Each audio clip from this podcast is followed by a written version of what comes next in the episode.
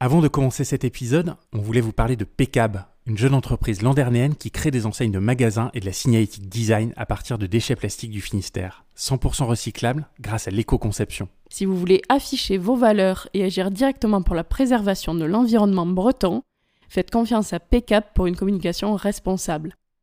Contactez Yann Normand sur LinkedIn et Instagram, sur son site pcap.bzh ou par mail à pcapstudio.gmail.com. Et maintenant, on vous laisse faire connaissance avec notre invité du jour.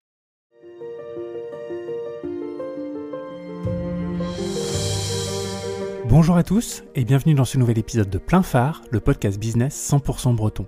Nous sommes Mathilde et Yann, deux entreprises. Et non, aujourd'hui on vous retrouve pour un épisode bonus enregistré avec Jean-Pierre Nadir. Puisqu'il est investisseur à titre personnel et dans l'émission Qui veut être mon associé, on a voulu savoir ce qu'il pense des entreprises bretonnes et s'il aurait envie d'y investir. Parmi nos invités, deux entreprises ont accepté de se prêter au jeu en pitchant leur société à Jean-Pierre.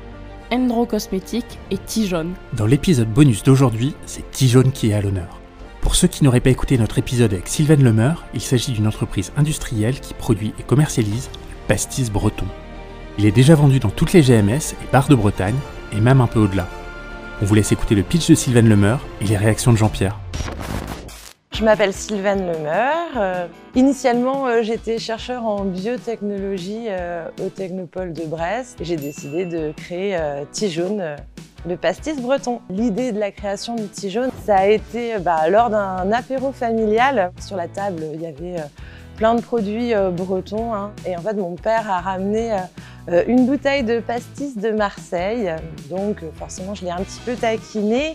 Bah, il m'a dit, euh, bah, vu que tu es chercheuse, t'as qu'à chercher la recette du pastis breton. Donc je l'ai pris un petit peu comme un défi et puis j'ai créé un, labo dans mon garage. Et pendant un an, en fait, j'ai cherché la recette qui plaisait le plus aux consommateurs et notamment aux consommateurs bretons. Ce qui est novateur, c'est que voilà, on a quand même beaucoup de plantes. C'est un produit vraiment euh, naturel et artisanal. Il faut goûter Tijaune parce que euh, bah parce qu'il est bon, il est fait ici euh, à Ploudaniel. On peut trouver notre Tijaune dans la plupart des supermarchés bretons. L'idée, c'était de faire un pastis de bonne qualité et à un prix abordable. Et on rappelle que l'abus d'alcool est dangereux pour la santé. voilà, on sent que on a une jeune femme donc très équilibrée, qui n'est pas, qui est pas tombée dans le petit jaune. Euh, non, écoutez, donc euh, bon, un, effectivement, je trouve que la porteuse de projet euh, est très très chouette, hein, très pétillante, très avenante. Elle, dégage une empathie naturelle, donc qui donne envie d'adhérer donc à son projet. Et en plus, donc bon, c'est une chercheuse, elle a, elle a, elle a donc la, la, tête bien faite. Donc et donc on peut imaginer qu'elle saura diriger son entreprise donc dans toutes ses dimensions.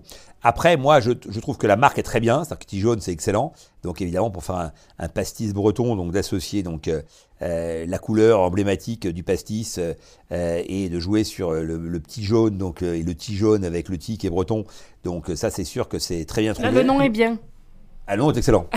voilà, non, le nom est excellent. C'est-à-dire que pour le coup, là, le nom est très très bien trouvé. Je pense que c'est un petit marché, quoi. Donc, euh, mm. euh, moi, j'ai vécu en Bretagne, je buvais, je buvais pas de pastis.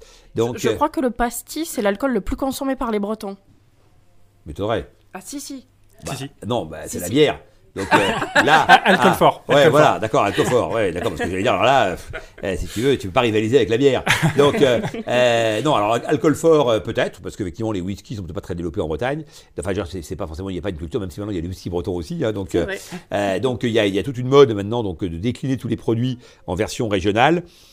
Je ne sais pas si le, pastis était le plus attendu des, produits à faire, euh, tu vois, euh, côté Bretagne, version euh, versant Bretagne. Je ne sais pas si ça crée un supplément de quelque chose, parce que le pastis, c'est quand même le soleil, quoi. Et donc, c'est quand même le chant des cigales. et, bon, la Bretagne, donc, c'est plutôt le bruit des vagues, quoi. Et donc, Justement, on retrouve des, algues dedans, puisque le sucre est amené par, par la fermentation d'algues. D'accord.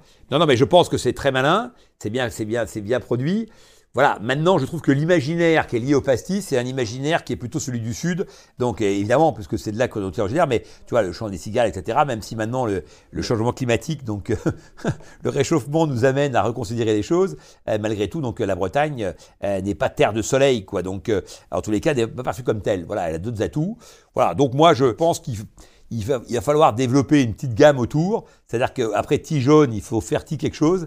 Euh, et, et, et, et, que c'est le, le, le, la, gamme qui fera l'effet de masse, qui permettra peut-être d'en faire un business. Parce que un produit seul, la culture monoproduit, c'est très compliqué. quoi. Surtout quand le produit est pas fondamentalement lié euh, à la destination. Voilà. Donc évidemment que c'est marrant. Effectivement, et c'est sûr qu'il y a des il y a plein de Bretons qui vont en acheter donc dans un, un sursaut euh, donc de, de, de, militantisme consommateur.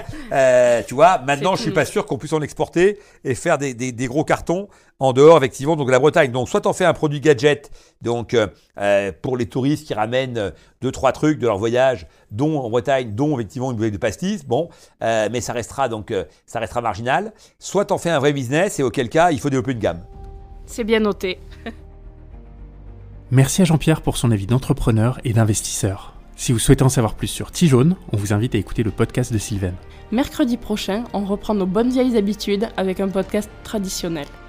D'ici là, retrouvez-nous sur nos réseaux sociaux Instagram, LinkedIn et Facebook ou sur notre site pleinphare-podcast.fr. À très bientôt